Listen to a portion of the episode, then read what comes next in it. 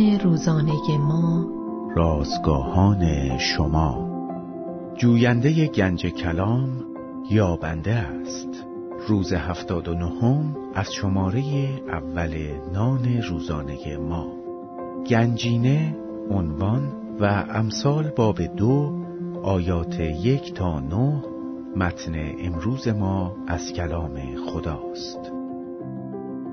مطالعه مفید کتاب مقدس اینگونه نیست که فقط بابی را باز کرده و آن را بخوانیم. امروز هفت راهکار کاربردی برای مطالعه مؤثر کتاب مقدس را به شما می‌گویم. وقت مشخصی را برای این کار اختصاص دهید. تا زمانی که این کار را نکنید، امکان فراموشی کتاب مقدس وجود دارد.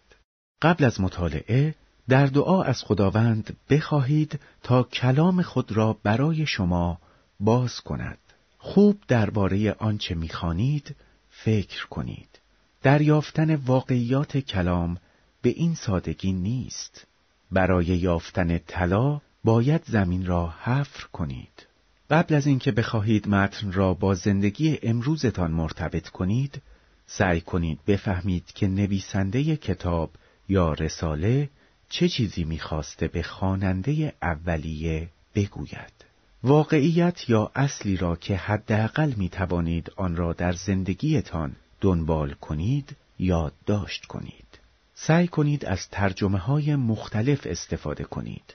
اگر بعضی قسمت ها را متوجه نمی شوید ممکن است با خواندن ترجمه دیگر مفهوم آن برایتان روشن شود. معیوس نشوید. بعضی از قسمتهای کتاب مقدس جذابیت بیشتری نسبت به بقیه دارند یا بعضی قسمتها اصلا قابل فهم نیستند.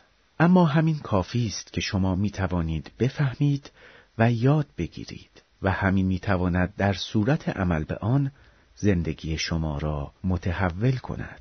حالا آیات امروز را مطابق نکاتی که آموختید دوباره بخوانید. این بار می توانید گنج گرانبهایی را از کلام خداوند به دست آورید